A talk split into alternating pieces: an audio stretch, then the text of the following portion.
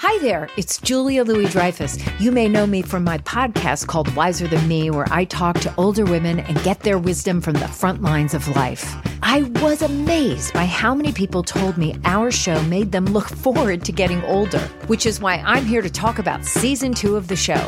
Sally Field, Billie Jean King, Beverly Johnson, Ina Garten, Bonnie Raitt, just to name a few.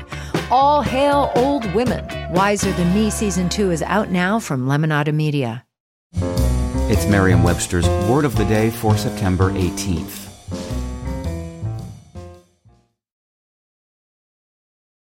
Today's word is amanuensis, spelled A M A N U E N S I S.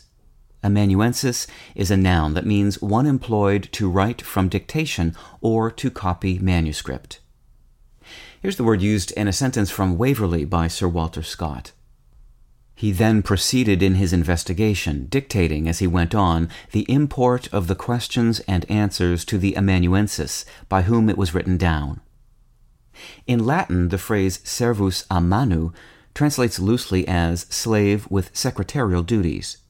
The noun manu, meaning hand, gave us words such as manuscript, which originally referred to a document written or typed by hand.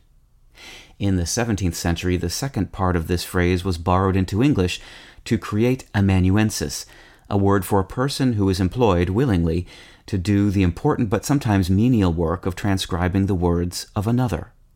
While other quaint words such as scribe or scrivener might have similarly described the functions of such a person in the past, these days we're likely to call him or her a secretary or an administrative assistant. With your word of the day, I'm Peter Sokolowski.